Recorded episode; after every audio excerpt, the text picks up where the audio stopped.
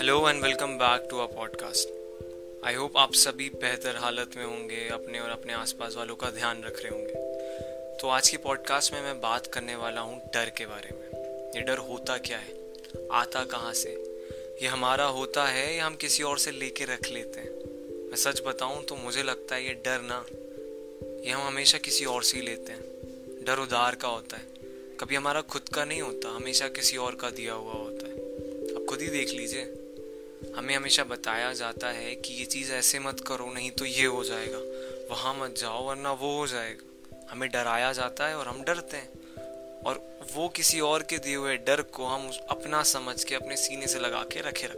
पर असल में देखा जाए तो डर कभी हमारे अंदर से आता ही नहीं है। हमें हमेशा किसी और का ही दिया हुआ होता है। तो आज मैं आपको एक कहानी सुनाने वाला हूँ। कहानी जो मेरी खुद की है, जब मुझे रियलाइज़ हुआ कि वाकई में डर होता क्या है? तो ये बात तब की है जब मैं अपने दोस्तों के साथ ऋषिकेश घूमने गया था।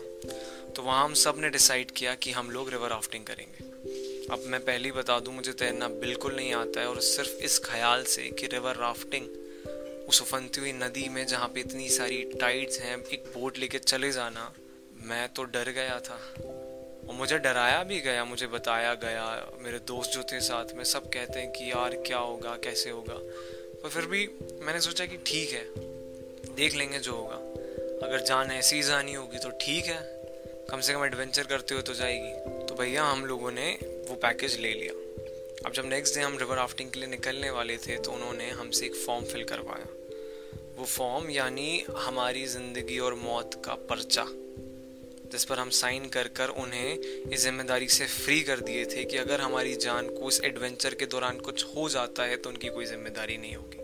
अब ये फॉर्म भरते हुए मुझे थोड़ा और डर लगा कि यार मतलब रिस्क तो है, तभी तो ये फॉर्म भरवा रहे हैं। अब जैसे कि मुझे तैरना आता नहीं था, पहला एडवेंचर था तो उस सफ़र में जब हमको जहाँ स्टार्टिंग पॉइंट था, वहाँ तक के पूरे सफ़र में मैं यही सोचता रहा कि यार कैसे होगा यार, मैं कैसे बचूँ इस चीज़ से?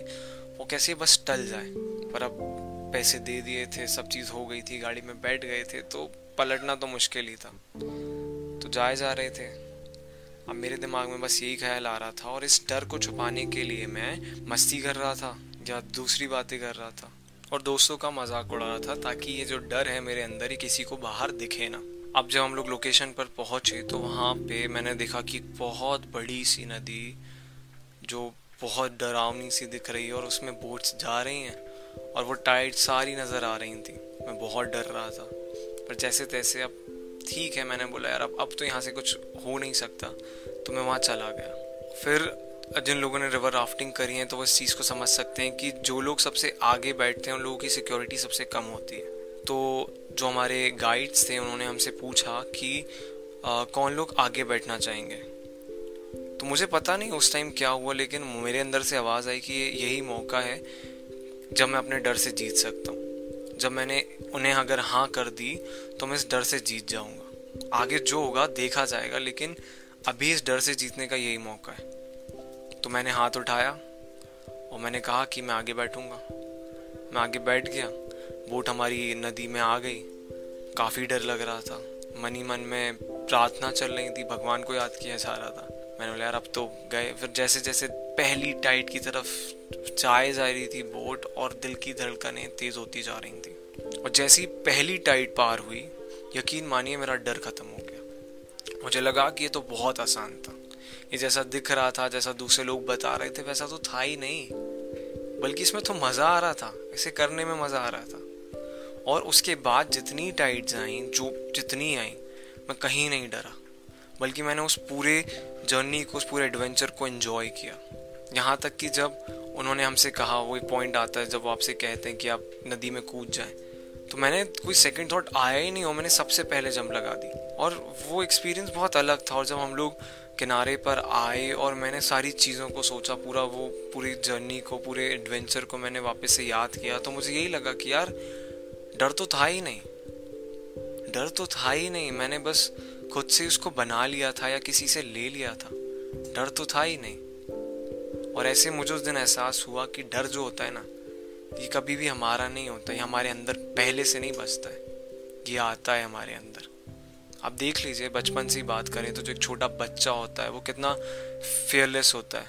वो कुछ भी कर जाता है, वो कहीं भी चढ़ जाता है, कहीं से भी कूद जाता है, आग में हाथ दे देता है, पर उसको बाद में बताया जाता है कि ऐसे करोगे तो चोट लगेगी। ये करोगे तो लग जाएगी।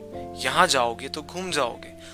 वो बाबा पकड़ लेते हैं और ये हो जाता है। और हमें डराया जाता है। हमें बचपन से चीज़ों को लेकर डराया जाता है। मुझे लगता है कि हमें चीज़ों को खुद से एक्सपीरियंस करके देखना चाहिए। जब तक कि हम चीज़ों को खुद से करके नहीं देखें, हमें पर्सपेक्टिव नहीं बनाना चाहिए। हमें खुद के एक्सपीरियंस से ही पर्सपेक्टिव बनाना चाहिए कि क्या सही है, क्या गलत है, किससे हमें डर लगता है, किससे नहीं लगता। और यकीन मानिए, हमें किसी भी चीज़ से डर नहीं लगता है। हम जो ह्यूमंस हैं ना, हम फेयरलेस हैं। हम कहाँ से कहाँ से कहाँ आए एवोल्यूशन देखिए। हम लोग उस उस दौर से आए हैं जहाँ पर हम लोग हंट करते थे बड़े बड़े मेमथ्स को बड़े बड़े लायंस को। हम लोग केव्स में रहते थे। तो हम लोग फेयरलेस हैं यार। हम लोग जो डर है ना, ये हमें सिर्फ़ दिया गया है किसी और के द्वारा।